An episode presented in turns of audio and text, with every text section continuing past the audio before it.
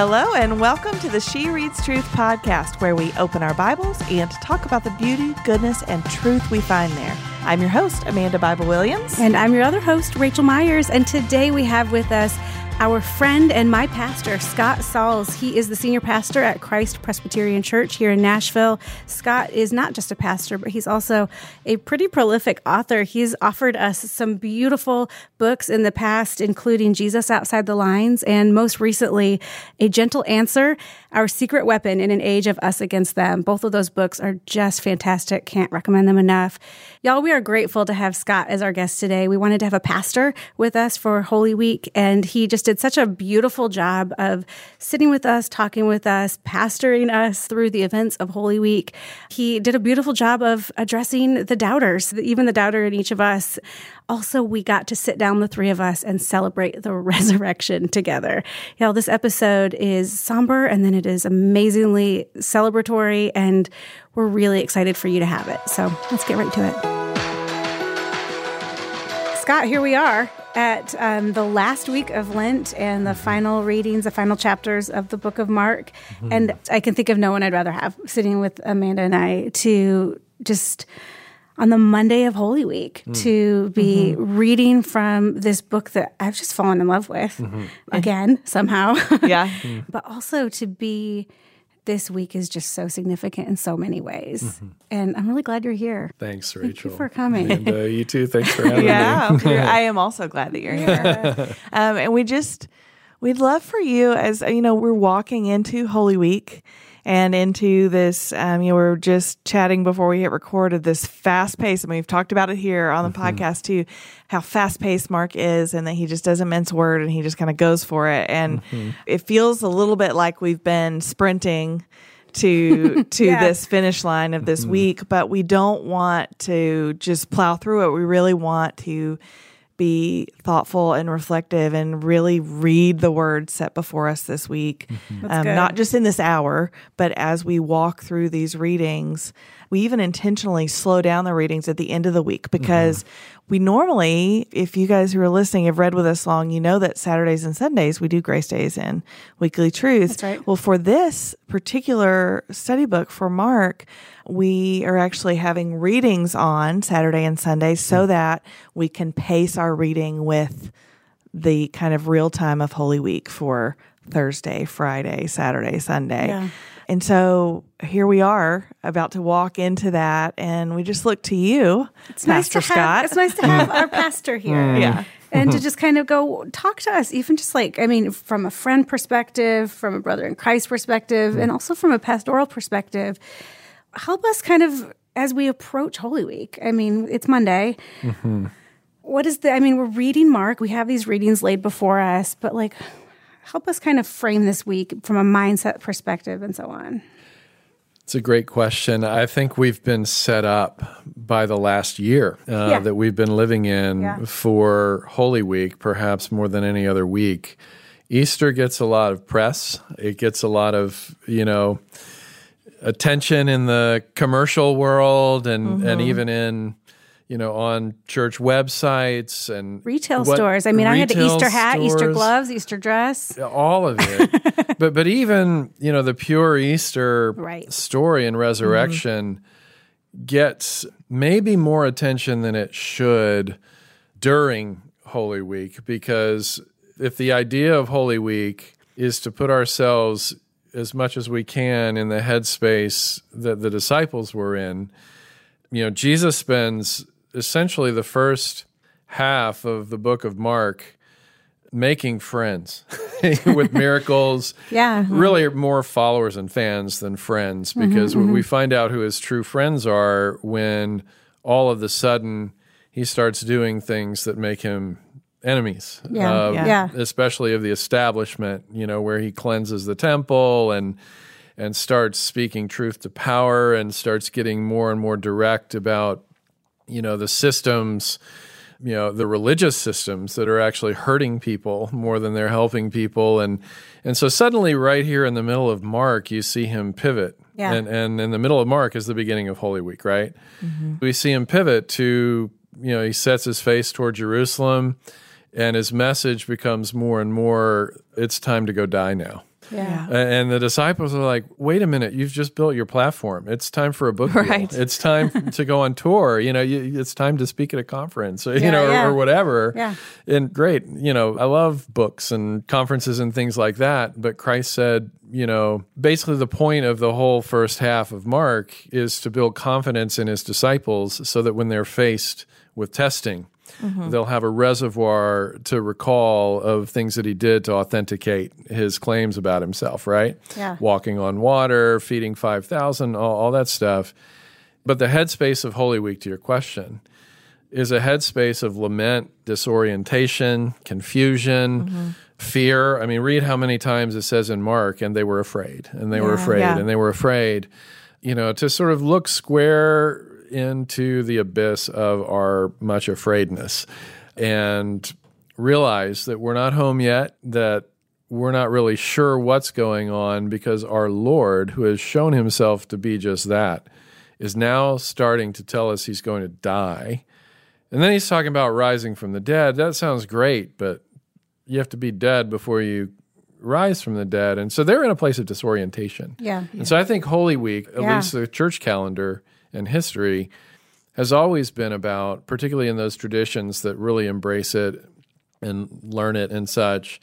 It's a week of, of disorientation, of allowing us to feel all the feels, you know, as they mm-hmm. say, especially the distressed emotions of sadness, hurt, shame, guilt, fear, you know, to allow us ourselves to enter into that experience and consider the implications of the cross before we rush to the empty tomb, if that makes sense. That's so helpful to think about. I think you're right. You started to say, I think that, you know, Easter Resurrection Sunday is overplayed. And I was like, whoa, whoa, whoa, wait. and you're like, let me finish my sentence during mm-hmm. Holy Week. And I think Right. that, like, I think you're right. I hadn't thought of it that way, but Holy Week is a path toward Good Friday.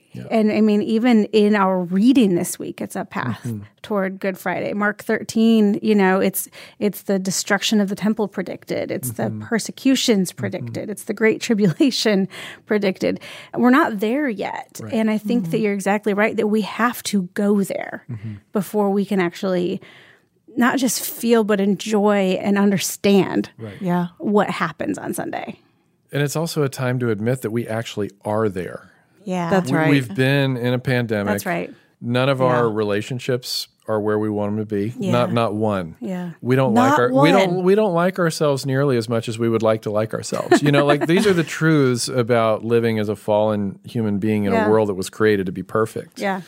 Is that everything is cracked. I appreciate that you included confusion in that list of things that we will observe and feel as we read, but also just where we are right now. Because I just have noticed that so much in this reading of the book of Mark, how confused the disciples were mm-hmm. um, and everyone else, but how Jesus will clearly state something that to us is very clear, having read the rest of the mm-hmm. story. Mm-hmm. And to them, they're like, are you sure? Like, that's not how this is supposed to go. And even at one point, you know, Peter saying, no, Yeah. that's not it. And Jesus having to say, Get behind me, Satan. You are thinking on things of man and not things of God. Yeah. That's a paraphrase. It's not exactly the words, but there's so much confusion. And, and even, you know, all of the things that you just listed off, Scott, we don't see Jesus experience all of those emotions because I don't think that he was confused, but we definitely see him lament. Yeah. And we see despair, or I don't know if that's the right word to use, but we're going to read this week Yeah. um, of these moments, you know, in the garden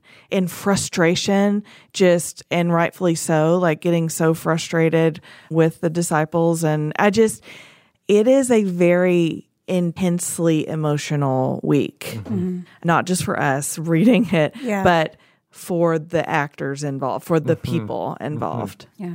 I think something that I knew, but I noticed new this time reading Yeah. is that the events of Holy Week weren't what made this week significant. In fact, it was already significant. And then it was significant that the events of Holy Week took place during Passover. Mm-hmm. I think that I forget. I mean, obviously, Holy Week makes it significantly more significant, right?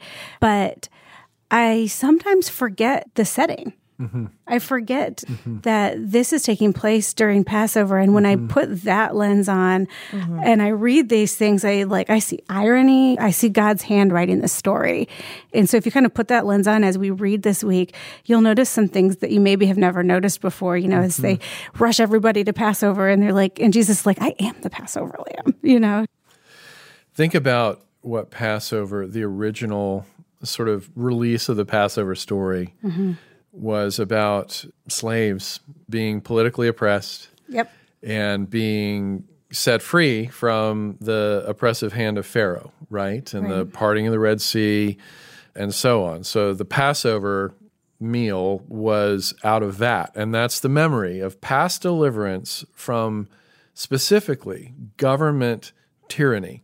Yeah. And here they are, with all of this history having been raised in this history, uh, having recited you know, the Passover liturgy every year of their lives and being steeped in it in, you know, some of them rabbinical school, others of them, you know, just Jewish upbringing and education. And they still didn't understand. What they've been waiting for all this time is a political and military hero. Yeah. And with all the miracles and all the triumph of Jesus healing people on the spot, walking on water, feeding 5,000, solving all the problems, they're thinking, okay, it's just going to get better and better. We're just going to move strength to strength to strength. And they actually are, mm-hmm. but not in any way, shape, or form that they think. Mm-hmm. Because what he's going to do now, that he's established his rightful place of power, is to give it up. Think about this. We, we just had what a lot of people are calling an insurrection in Yeah. America, right? Yeah. And everybody's taking sides around that. Well, the mm-hmm. same kind of stuff is happening here. Give Yeah. us Barabbas, the insurrectionist. Give us him instead of Christ, right? Mm-hmm. Don't confuse us with the truth. Mm-hmm. Don't don't ask us to change. Yeah. Y- you know what I mean? And so you've got all those dynamics that are going on in the world today. And I think that reveal, just like the Passover history does, that the human battle is a battle between whether or not we're going to try to be people of power who can crush others and get our way, mm-hmm. or who take the power that we have and use it as a vehicle And lay with it down. which to love. Yeah. Mm-hmm. Yeah. Right. So that may be a little bit of a rabbit trail, but but Well, I That's don't what we're think here it for is is because trails. It doesn't feel like it either. Yeah. no, because we start this week's reading in Mark 12, and you have the parable of the vineyard owner, Yeah. which I'd never really understood and maybe never sought to understand um, until recently. This parable, but I think that it's what you're saying is what this parable is is like this seeking after power because we have this story where essentially, you know, so this is a parable that Jesus tells, and I'm going to paraphrase it, but a man plants a vineyard mm. and he leases it to some tenant farmers. Mm-hmm. And he's speaking this parable to, if we look back, because it says here in verse one, he began to speak to them in parables. And if you go back to chapter 11, the them there is the chief priests, scribes, and elders that he's already speaking to. So he tells them this parable of a man who plants a vineyard, leases the vineyard to tenant farmers, and goes away. And then when harvest time comes, the owner, the man who owns the vineyard, mm-hmm. sends a servant for the harvest. And the tenant farmers kill the servant. So he sends another servant, they kill them. They send like this goes on and on. Mm-hmm. And eventually he still had one to send, a beloved son. Finally he sent him to them, saying, They will respect my son. But those tenant farmers said to one another, I'm in verse 7, This is the heir. Come, let's kill him, and the inheritance will be ours. So it's a power grab, what they're doing. Mm-hmm. And they kill the son. Mm-hmm. And so the conclusion of this parable that if we look at the parable as, you know, the tenant farmers, and correct me if I'm wrong, Scott, I just was leaning on my study Bible here, but the tenant farmers are the religious leaders that he's talking to, represent the people he's speaking to, mm-hmm. that they fancy themselves to be in charge, but they're just renters. The mm-hmm. kingdom is mm-hmm. really the mm-hmm. Lord's. And the servants, like the prophets that would go to Israel and say, turn and repent, and mm-hmm. one after the other, and they're rejected, rejected, rejected, until finally he sends his son. Mm-hmm. And they even kill the son. So it's like Jesus is prophesying, you know, his own death. But here's Nailed what I love. Thank job, you. Amanda. Nailed it. Yeah. Somebody write that down. Um, in verse 9, Yeah. what then will the owner of the vineyard do? He will come and kill the farmers and give the vineyard to others. Haven't you read this scripture? The stone that the builders rejected has become the cornerstone. We're going to read that a few times this week. Mm-hmm. This came about from the Lord and is wonderful in our eyes.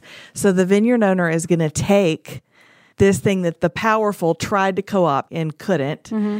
and he's going to give it to others. Yeah. Um, to Rahab and the lepers yes. and the yes to the that the rest of us, Phoenician woman, the least and, of these, yeah. and the rest of us. And the yeah. poor. That's right. Yeah. I mean, that's that's the gospel. And then we're going to watch him do this. We're going to watch him come in. it's come such in. a great story to start this week with. It really is, and I just. It's like it's there on purpose, you guys. Can I like take God's us one word? more verse ahead of what Please. you just said? I want you to. Yes. What did they do after that? They look for a way to arrest him. Yes. Again, power grab. That's right. Mm-hmm. And then what do they do after this? Verse 13. The they, they collude with the Herodians. Mm-hmm. Pharisees and Herodians hated each other. Hmm. Couldn't stand. They were political opposites. They were as opposite politically and religiously as you could possibly mm-hmm. be. Yep. And yet they form this strange alliance. You share an enemy, you become friends. and this is what you see again. Bible was written in the Middle East, but it so applies everywhere even in our own context where you have these you got power grabs you got canceling you got you know shaming shutdown from the partisan left and the partisan right. And sometimes both will come together if there's if there's a threat mm-hmm. that they share and go on the attack together. Like it's just within human nature if we are not steeped in the will to love. Mm-hmm it is human nature mm-hmm. to be steeped in the will to power, which is what Nietzsche wrote about, which is what he got right. Mm-hmm. He took it to a terrible conclusion, but he saw the nature of the human heart, I think, better than a lot of Christian theologians do. Mm. In that yeah. he he just spoke straight up about the darkness where even our he talked about how even our generosity, and Jesus touches on this in the Sermon on the Mount, even our generosity can be a power play at times. Yep. To put on a show, to create leverage, to put somebody in debt to us, or you know, to build a platform. Absolutely. Right. And yeah. and so just to recognize how insidious the human heart is apart from the intervention mm-hmm. of grace. Mm. That these religious people who've got the Bible memorized, just like yeah. Satan does, you guys. Yeah. Mm-hmm. Even the demons believe and shudder, right? Because they're not surrendered to it. But the Pharisees who think themselves to be God's servants are colluding with people who are brash, vile, violent, sexually gratuitous, godless, murderous, the Herodians. Mm-hmm. These are the people who cut John the Baptist's mm-hmm. head off. Mm-hmm. Um, right, yeah. And so, no matter who we are, we can yeah. be Bible people and be really mean, you know, can, and, and, and, not see Jesus, recognize him when he's right in front of us. That's yeah. right. That's Listen right. to how they tried to insult him. Verse 14, when they came, they said to him, and they're being sarcastic, but word, yeah. Teacher, we know you are truthful and don't care what anyone thinks, nor do you show partiality, but teach the way of God truthfully. Hmm. Then they go on to ask a question, but I just underlined that. I was like, goals. Like, that's what I want to be. Like, I know they're being sarcastic, but you know, and it's of course it says in verse 15, but knowing their hypocrisy, yeah. yeah.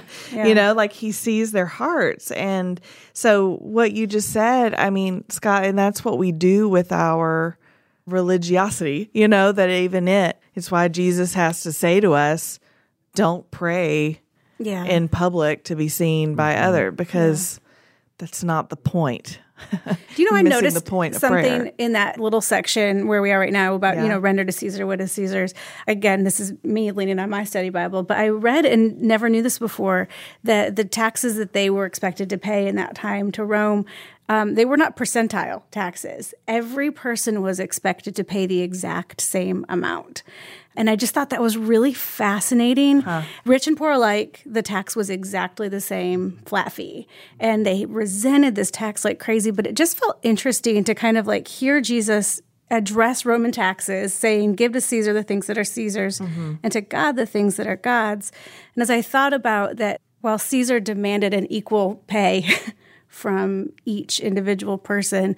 I just kind of wanted to like sit on like what is the equal thing that God sees each of us equally and it is not rich and poor alike he cares for and he gives a portion yeah. to. And I thought that was just really interesting that it was not percentile based or not based on what you. It's interesting on a lot of Or cannot do. I mean, like also like that's not fair. Well, yeah. Well, it's an Yeah. interesting Yeah. setup for the widow's gift, which we get in this same chapter. That's right. That, Yeah. you know, where Jesus says, because here comes the rich who are just putting in large sums into the temple treasury.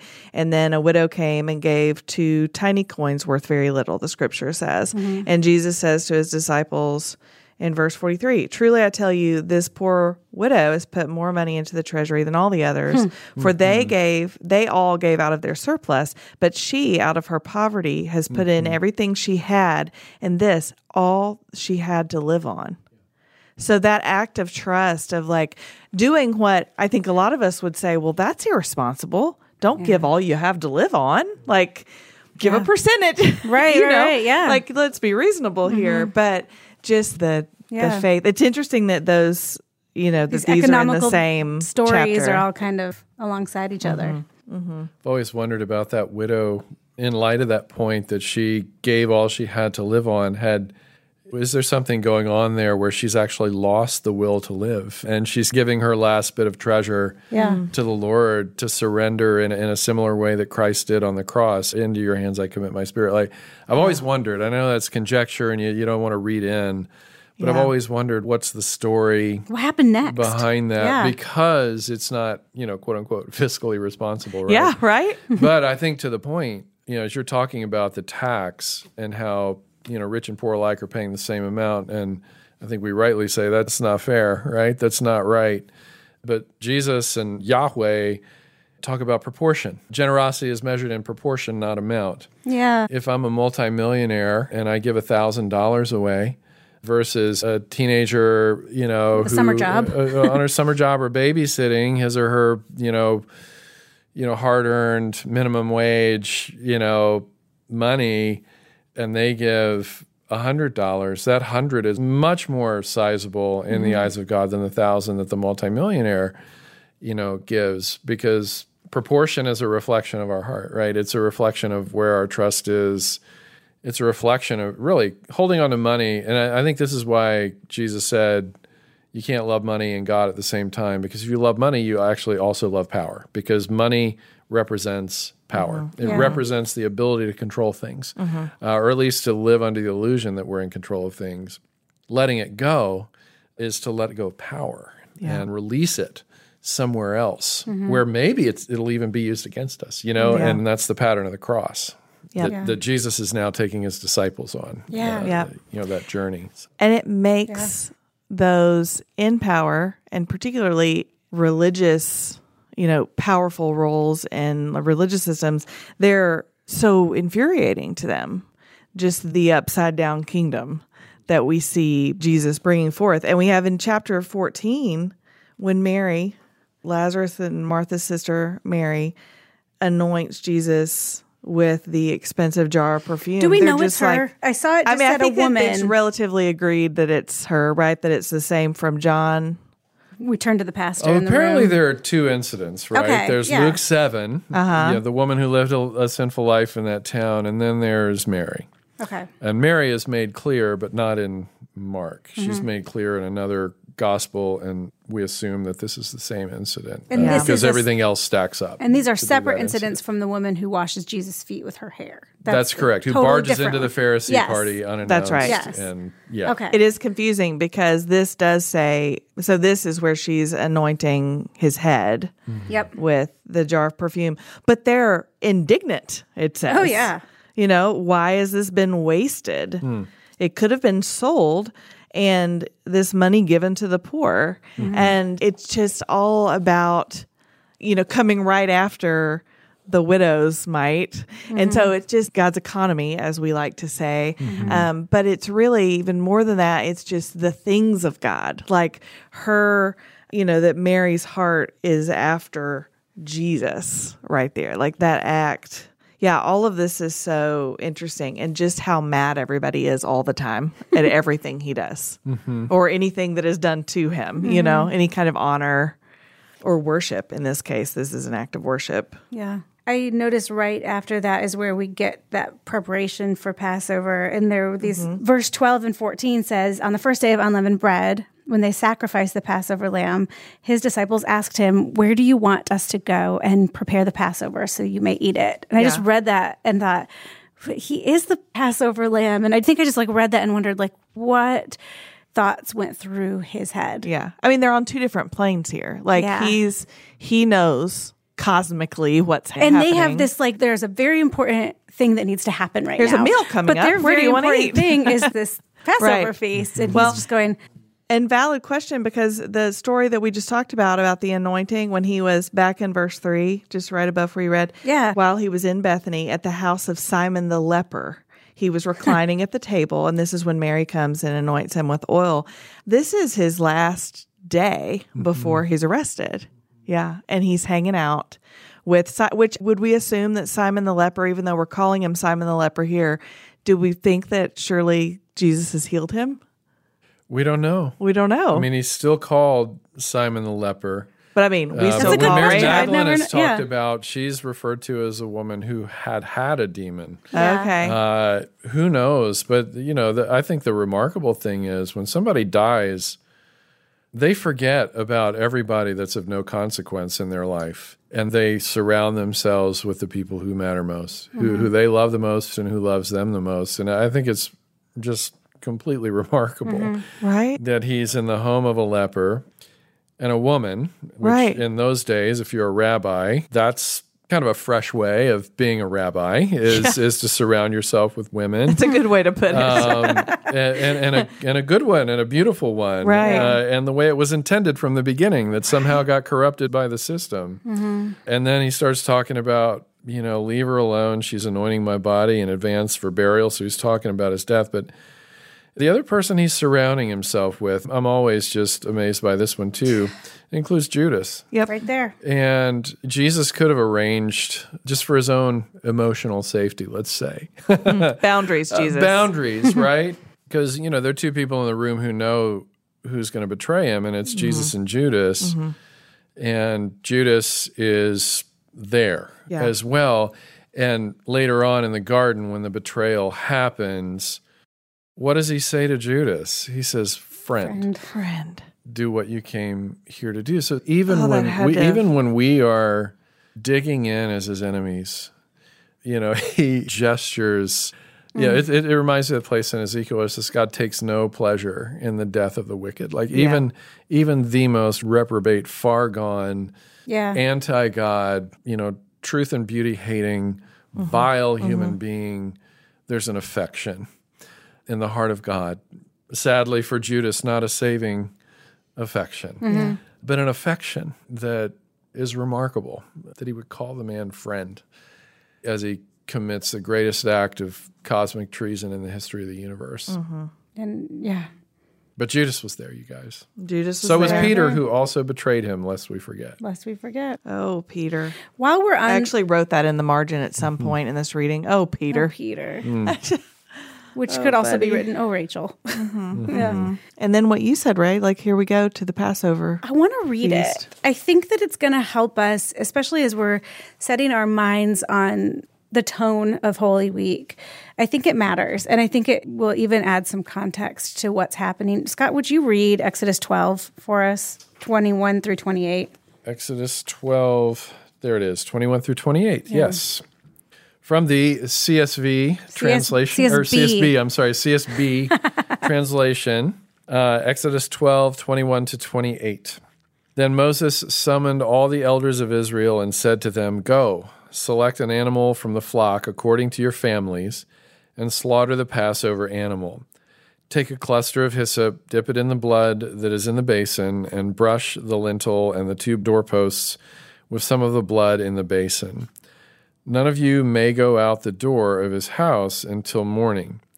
When the Lord passes through to strike Egypt and sees the blood on the lintel and the two doorposts, he will pass over the door and not let the destroyer enter your houses to strike you.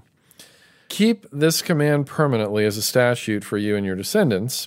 When you enter the land that the Lord will give you as he promised, you are to observe this ceremony.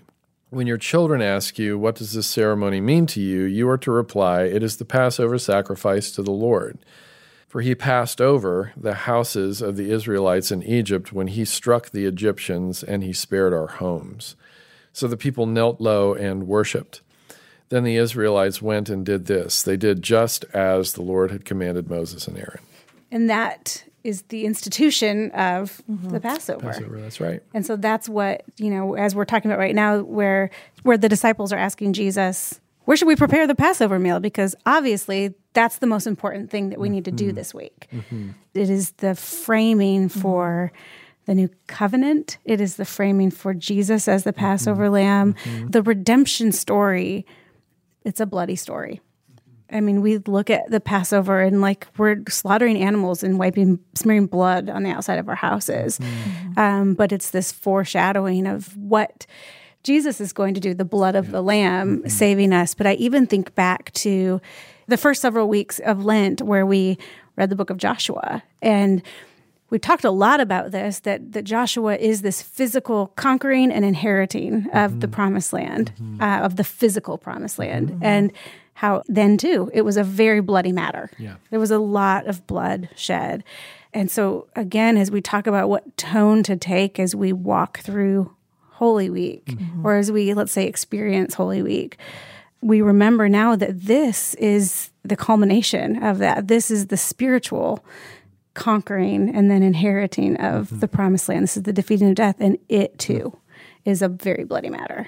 It's serious and it's something to be somber about. And I think that you're right, Scott, that often I want to think about what's going to be on my Easter table.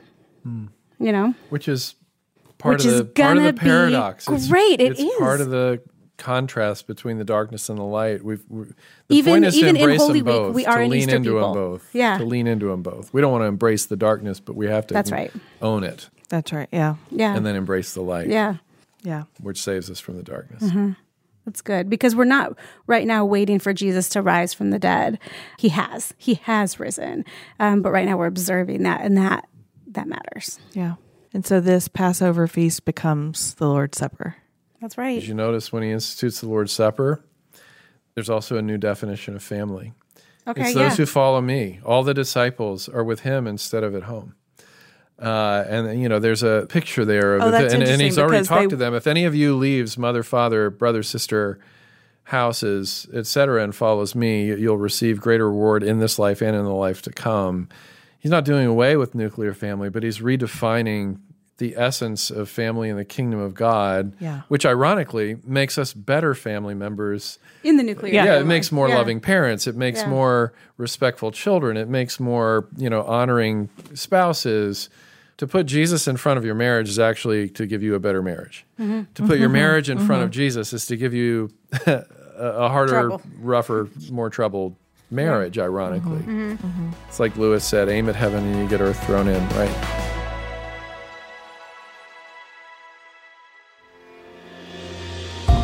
Building community and bringing life. That's what our friends at Apartment Life are doing these days. They partner with local apartment communities and move into the neighborhood to tangibly love people the way Jesus does. They're looking for coordinators to join their program right now. Do you think this might be for you? If you love people, have a heart for being with neighbors when life gets hard or exciting, and love planning a good party, this life giving program is for you. Apartment Life will equip you and walk alongside you every step of the way, even down to providing a reduced rent apartment if you opt to live on site in one of their communities. They also have an off site version of the program that looks similar. It can truly be a life changing experience for neighbors and coordinators alike. And just for you, our She Reads Truth listeners, they're giving you 10% off in their Apartment Life swag shop. Head over to apartmentlife.org slash She Reads Truth to apply and to receive your discount. Be sure to ask for more information about how you can be a part of this unique ministry. That's apartmentlife.org slash She Reads Truth. Okay, back to the show. I would love for us to read from Mark 14, just 22 through 26. But I really would, I know we just asked you to read, but it feels like these are Yeah. these are words I would like Pastor to read to me. But this is, you know, the institution of the Lord's Supper. And then there's something really interesting there in the transition to the mm-hmm. Mount of Olives. Scott, would you read one more time for us? Yes, from the CSB. As they were eating, he took bread, blessed and broke it, gave it to them, and said, Take it. This is my body. Then he took a cup, and after giving thanks, he gave it to them, and they all drank from it. He said to them, This is my blood of the covenant, which is poured out for many. Truly I tell you, I will no longer drink of the fruit of the vine until that day when I drink it new in the kingdom of God. After singing a hymn, they went out to the Mount of Olives. And then Peter's hymn. denial is predicted. And then we get Peter's denial. then we get yeah. the, which, of the, course, the he would singing never a do. hymn and traveling to the Mount of Olives. Uh huh. We kind of know possibly what hymn because there's a rhythm Uh-huh. to Passover week. I have it pulled up. Oh, you do. I do. Lord, it I to lift your Amanda name. Bible Lord, I lift your name on high. That's something like exactly that. what it is. No. It's Remember that um, song? So I know the motions to that song. I used to. We'll have to recover those after this Yeah. episode and see if we can remember. Oh, go ahead. no, no. Um, so we think that the singing of the hymn would be from the Passover liturgy, and there's like the hymn that you would sing at the close of the meal. Okay. Which, according to my trusty study Bible, study Bibles, you guys, we'll link to ours in the in the show note. Also, Uh, we'll link to the Logos that we use probably that, Oh, to find that as well. Logos, man, it's, we pronounce it differently, fan- but both pronunciations are correct. It is, but you could do it either way as Yeah. long as you keep the vowel Sound. sound, the same. So Logos or Logos. those are your choices. Correct. Good side That's note. what I've been told. um, okay, so it would be Psalms 115 through 118. And I just, we're not going to read all of that or but- or sing it. or sing it, Mm-hmm. but I want to just call out a couple of verses. So this would be right before, you know, they're walking to the Mount of Olives. That's right. And in just Walking a little bit. Yeah, we're yeah. going to have Jesus praying in the garden. And so imagine him singing this with his disciples. Some, you know, one of whom would betray him, one who would deny him, the rest who are, they're all going to run away. Did Judas sing along? Great question. They're all going to run away. But so in Psalm 116, here are two of the verses from that psalm. This is three and four. The ropes of death were wrapped around me, and the torments of Sheol overcame me. I encountered trouble and sorrow. Then I called on the name of the Lord. Lord, save me. And then it keeps going. The Lord is gracious and righteous. Our God is compassionate. And this is where we get our key verse from Psalms, Raechel, and from the book of Psalms. The Lord guards the inexperienced. I was helpless, and he saved me. Return to your rest, my soul, for the Lord has been good to you. This is potentially what Jesus What is, Jesus' singing. yeah. on his way And then to, hmm, you get his arrest. also in interesting to me anyway in psalm 118 verse 22 is the stone the builders rejected has become the cornerstone hmm. and to imagine again the different levels so on which they're heavy experiencing with this significance. right Yes. that the disciples are you know they've known these songs Yeah. Hmm. in their culture and you know singing those but for jesus to sing them and understand them hmm. and having just like so just striking. instituted the first Lord's Supper, like having Mm-hmm. instituted that that we now still practice today. Mm-hmm. But that was the very first one, and Jesus understands. Only Mm-hmm. Jesus understands how significant that is. And my goodness, heavy Mm-hmm. with significance. this Yeah. is. My God, my God, why have you forsaken me? Is Jesus singing a psalm Mm-hmm. on the cross? Psalm 22. oh yeah yeah it is I don't think I knew that. I don't know if I've connected that either. if we ever think that we just need the New Testament, just study Jesus' life. We talked about this in week one of reading Mark that, you know, I was on my rabbit trail of mm-hmm. what are the first words from Jesus' mouth in each of the four gospels. And two of the four, Luke and Matthew, mm. he says, It is written. Those are the first words from his mouth. So he's, mm-hmm. he's saying what matters, mm-hmm. it matters that what is written in the Old Testament. Yeah. It's hard because we know we need to keep going right now We do. but it's hard to keep going because it gets harder. Yeah. Like this reading does. This th- it all does. yeah. I mean, and Peter, I have voiced many times my love for Peter just because I, mm. Oh, Peter. oh, Peter. and in that, when, you know, Peter's denial predicted, and he's mm. like, oh, I'm not going to do that. Even if everyone mm. falls away, I will not. And that- Um, that even if I have to die with you, I will never deny you. And then he couldn't even stay awake. Yeah. You know, Can't that sentence from you. verse 27, Jesus says, All of you will fall away. Yeah. I think that's so, so, so important I think it's mm-hmm. just, I mean, I mm-hmm. underlined it because, like, that's actually a sentence that we say to our kids a lot. Like, hey, you're going to mess up. Like, it's not like, all right, now straighten up and fly right. Mm-hmm. Like, get it right from here. Like, so often we tell our 10 year old and our 14 year old, you've failed, but you're not a failure, and you're going to fail again. Like, this is all of you will fall away. Yeah. But what matters is, is so much bigger than you getting it right. Right. That's right. And Peter would And he would. continue. Yeah. Galatians chapter 2, uh, where Paul has to oppose him to his face, right? Yeah. For withdrawing from some of the people that mm-hmm. Jesus loved. Yeah. And they're not just going to fall away, they're going to run away. Mm-hmm. Like they're going to, you know, they desert Jesus. It's right here in this chapter. So Judas kisses him and betray, you know, that's the sign mm-hmm. that this is the one that they're after, um, which I can't imagine at this point. How would they not know? But anyway, they took hold of him, arrested him. Verse 47 One of those who stood by drew his sword struck the high priest's servant and cut off his ear. Jesus said to them, Have you come out with swords and clubs as if I were a criminal to capture me? Every day I was among you, teaching in the temple, and you didn't arrest me, but the scriptures must be fulfilled. This is interesting to me because what we know about the book of Mark is that, correct me if I'm wrong, Scott, but this is Peter telling stories and Mark writing them down. Yes. More or Mark less, was a right? protege of Peter who was not an eyewitness to all these things, but Okay. Peter was. Right. And so help me understand because I'm pretty sure that's Peter, right? Like in other gospel accounts, it's Peter that does that. So Yeah. it's interesting that they're like, and one who stood nearby. Well, I mean, on. Sorry. please listen. One more thing. Hebrews 5, another thing that I had not, it just, I've read it and it just hadn't Hebrews is I didn't special. hear it. Yeah. I didn't hear it. Um, verse 7, so this is 5 7. During his earthly life, Jesus' earthly life, he offered prayers and appeals with loud cries and tears to the one who was able to save him from death. And he was heard because of his reverence. Although he was the son, he learned obedience from what he suffered. So he was heard, but he wasn't saved from death. Mm-hmm, you know, mm-hmm. like Mark fourteen forty nine that we just read, the scriptures must be fulfilled. Yeah. And that, mm-hmm. you know, Jesus came to give his life, Yeah. not to be murdered. He came to give his life. Yeah. And so it was that he cried out to the one who was able to save him from death and he was heard. But maybe that means he was heard and then he was risen. Like, I'm not, I don't know, but it struck me that time as like, you know, we've talked often on this podcast about asking the only one who can do the thing that you need.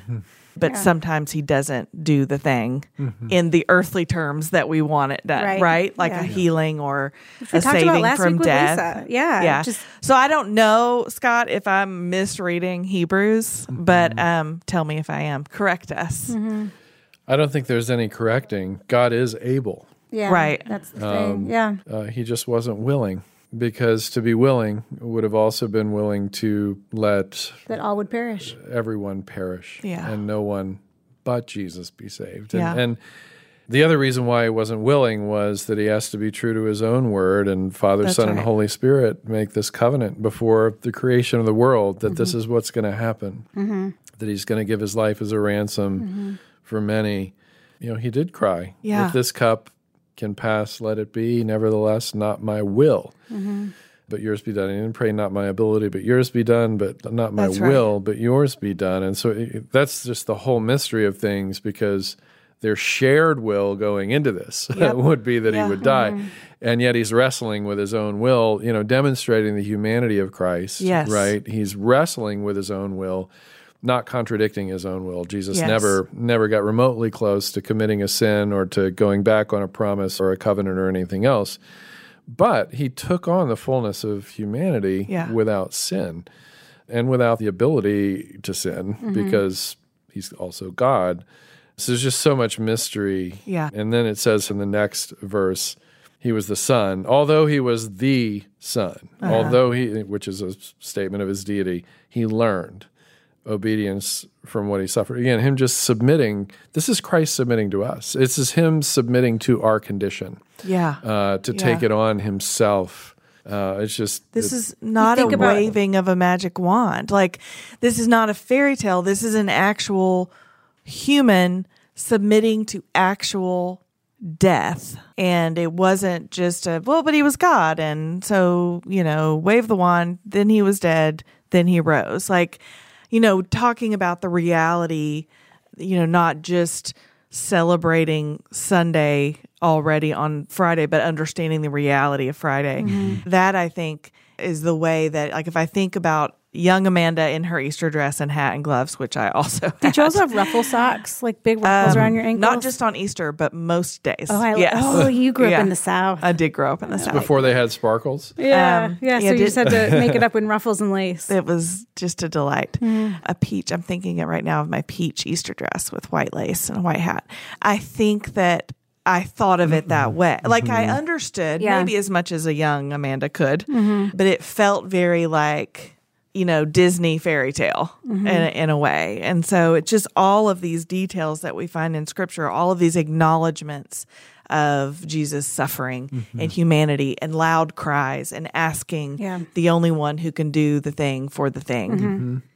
Like even like these little details that I noticed this time reading mm-hmm. in 14 verse 65 yeah 14 verse 65 it said you know it gave this thing and then it said the temple servants also took him and slapped him like these like little details where you're like is that really necessary like Yeah.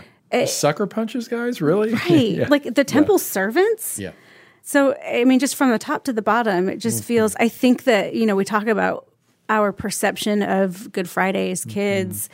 And I think that for me, it was like, but he's God. And so he knew how it was going to turn out. And so mm-hmm. just like, hold your breath and go underwater. Like, it's only going to hurt for a minute. You know, like mm-hmm. that was my mindset as a kid. And I think that I mm-hmm. didn't understand the gravity of the battle that was at play and the shame and the not just like yes the physical pain but there was just so much at play to the point of saying like my god my god why have you forsaken me Right. It was lengthy. Yeah. Like I made a similar note, but a whole chapter later mm-hmm. in chapter 15 verse 31 in the same way the chief priests with the scribes were mocking him. He's on the cross at this point about to die mm-hmm. uh, mocking them among themselves and saying he saved others but he can't save himself Yeah. let the messiah the king of israel come down now from the cross so mm-hmm. that we may see and believe. You know they're just mm-hmm. mocking. I just respond in the margins you know because it's in the safety of my own book where no one else that's just said wow grown men. Right, like grown yeah. men behaving this way Yeah. it's someone's agonizing death. And the enduring that word enduring like that's truly what's happening here would y'all be okay if we read the crucifixion together I know that it's it's very heavy.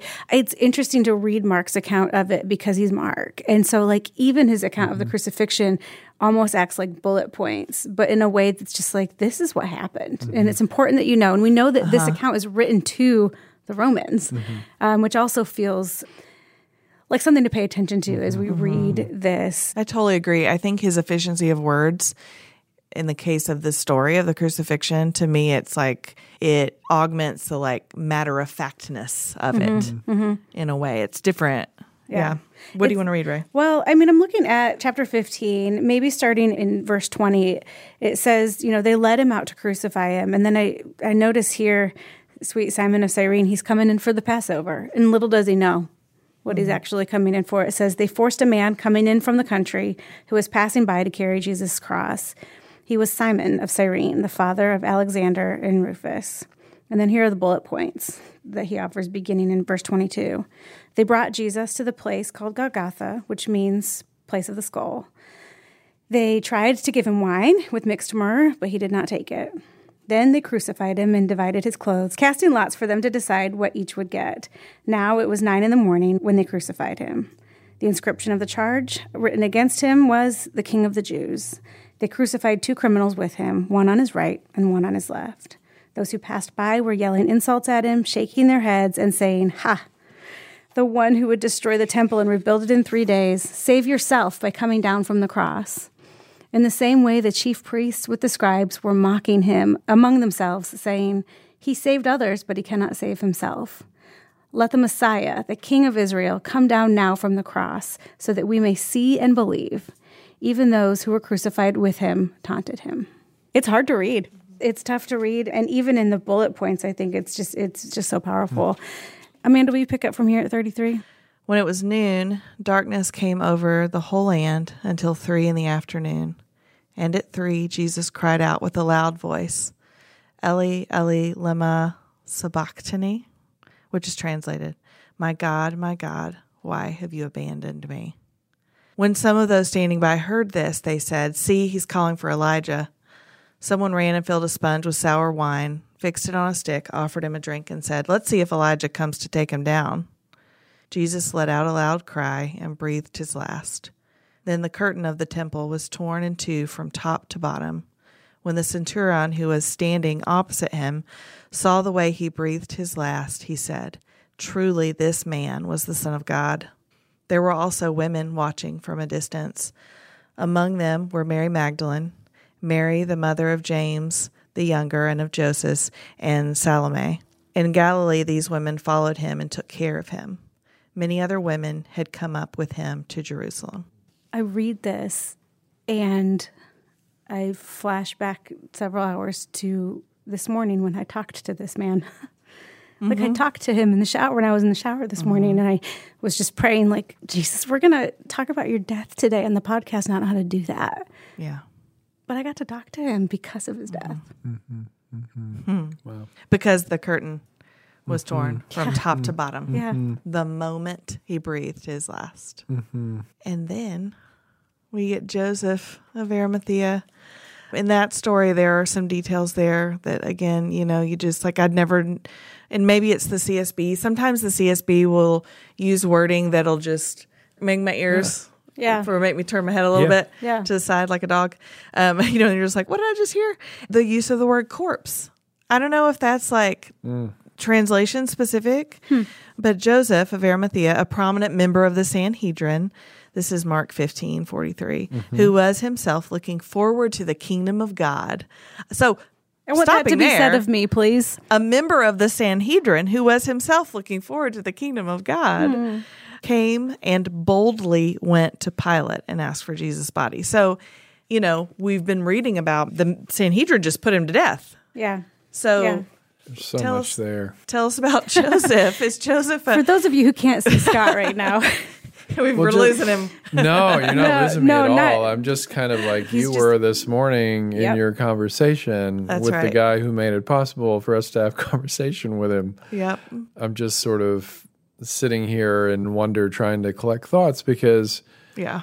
what we just heard before this was I mean, just look at the key characters that God sees fit to bring forth. All the disciples, they're fleeing, you know, they've had their time and they're going to have their time again Yeah. in the resurrection here just in a few minutes. But, and now Jesus makes sure to put the exclamation point on things this way. yeah. That's right. Not just a woman, many women That's right. Mm-hmm. Many including women. Mary Magdalene, who had been demon possessed in a mm-hmm. public spectacle as a result of that, mm-hmm. no doubt. In comes a centurion who's participating in his crucifixion, Yes. essentially converted at the Holy Spirit's invitation. If we read Ephesians 2 straight up for what it says. And now we've got Joseph of Arimathea, and we know from the other Gospels that he didn't come alone. He came with a man named Nicodemus, also a member of, I know him. of mm-hmm. the Sanhedrin, yeah. Who came to Jesus earlier on in the middle of the night, uh, presumably afraid to be seen, That's right. Yeah. the uh, first afraid to have his dignity. The first ears to hear John 3:16. The first ears ever to hear John 3:16 are Nicodemus. And it's these two wealthy men, lest we think that you know, Jesus even though he gives special attention to the poor, he only gives attention to the poor. It's just breathtaking here at Yeah. the end how room is made for everybody Yeah. who comes to him in weakness and in humility and acknowledgement of need. Mm-hmm. The way that Joseph of Arimathea acknowledges his need mm-hmm. yeah. is by giving up power and donating an expensive piece of real estate Yeah. for this man who did not have a home, mm-hmm. whom he's now presumably esteeming as his king, to have a proper burial, a proper king's burial. Yeah. There's so much going on here. It's And It's- and Mary it's in verse 47, Mary Magdalene and Mary the mother of Jesus were watching where he was laid. Mm-hmm. Yeah. Scott, I even think about what you were saying like the extent the effort to which details are added so that we know what it meant that Jesus came for everyone. The very fact Mm-hmm. that the book of Mark exists written to Gentiles, written to the Romans who were the ones who, you know, killed him. That book was written not just so that they could know what they did, you know, mm-hmm. that book was written so, as an mm-hmm. invitation. Still. dictated by Peter, who had to have a special vision of literally pigs on a blanket, right? Right, right, yeah. Uh, to come to the point In where he could okay accept the fact that. the kingdom of God was for Gentiles as mm-hmm. well. That's right. These are all people that Peter had previously been either suspicious of or detested. Yeah. As a blue collar worker, you know, Joseph of Arimathea and Nicodemus would have been the man, right? Stick it to him. But here they're brothers. Yeah. The women would not have even been given the time of day because of their gender. Mary Magdalene would have been, you know, put in the camp of the unclean, mm-hmm. doesn't even qualify for the outer courts of the temple. There's so much going Everything on. Everything changes. So much going on here. Mm-hmm. So That intentional use of the language that just to affirm that no, Jesus actually died. You know, um, Mhm. Yeah. because of course when he is no longer dead, later there are lots of theories about like, well, well then you know, what what really Mm-hmm. Maybe he was happened just here? asleep, whatever it was, yeah. But here it is when he found out from the centurion. So Pilate gives. It says he, he gave the corpse to Joseph. Joseph bought some linen, Mm-hmm. took him down, took Jesus down, and wrapped him in linen, laid him in a tomb, cut out of rock, and rolled a stone against the entrance to the tomb. Mary Magdalene and Mary, the mother of Joseph, were watching where he was laid. And we also, of course, we won't read it. Please do go read it in this reading day. Have that paired with Colossians 1, well, Lamentations, Yeah. read that. Um, and then Colossians 1, which normally we would read 15 through 20, but listen to 21 and 22.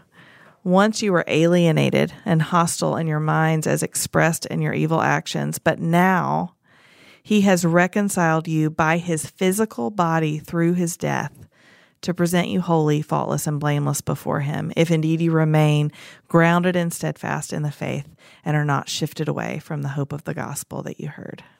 And then We've waited a very long we time. have earthquake moment, as Joe Saxton would say. Yeah. So many mm. earthquake mm. moments. Right. Mm. And- And here we are, resurrection morning. And I want to read it. I don't want to summarize it. I just want to read it. Scott, will you read? I think it's worth going a few minutes long for. Yeah. Sure. Mark 16, starting in verse 1. When the Sabbath was over, Mary Magdalene, Mary the mother of James, and Salome bought spices so that they could go and anoint him. Very early in the morning on the first day of the week, they went to the tomb at sunrise. They were saying to one another, Who will roll away the stone from the entrance to the tomb for us? Looking up, they noticed that the stone, which was very large, had been rolled away. When they entered the tomb, they saw a young man dressed in a white robe sitting on the right side. They were alarmed. Don't be alarmed, he told them. You are looking for Jesus of Nazareth who was crucified. He has risen. He is not here. See the place where they put him. But go, tell his disciples and Peter, my favorite verse in the hmm. Bible. He's going ahead of you to Galilee. You will see him there just as he told you. They went out and ran from the tomb because trembling and astonishment overwhelmed them. And they said nothing to anyone since they were afraid. This is the word of the Lord. Thanks be to God. Thanks be to God. Do you believe this is true? Yes. I I do. do. We started this Lent season watching the Lord commission Joshua to lead his people finally, you know, to cross the Jordan, go into and take Jericho and begin to possess the promised land. And and then And they here we inherited are. Yeah. And here we Um, are with an inheritance of our own Mm-hmm. that cannot be corrupted. Yeah. Thanks be to God. Friends, I don't know how else to end this, but to just invite you into the readings of this week, the scripture. I want you to experience it and read it and be that woman in the Word of God every day that so many of you have said you want to be this week as we read the Holy Week scriptures together. I want to thank you for listening and I want you to come back next week because while it feels like this culmination of the story, it's important now to come out of that and say, okay, what next? And and next week we're going to get to open the books of 1st and 2nd Thessalonians together and it's just going to be a beautiful way to step out of the gospel story and kind of ask how then shall we live? Yeah, and talk more about what the resurrection of Jesus means Yeah. for us Yeah. in our Christian life. All right. Um, which, you know, spoiler alert, it means everything. Yeah. So come back next week. And Scott, thank you for coming. And until next week, what do we tell our friends? Keep opening your Bibles.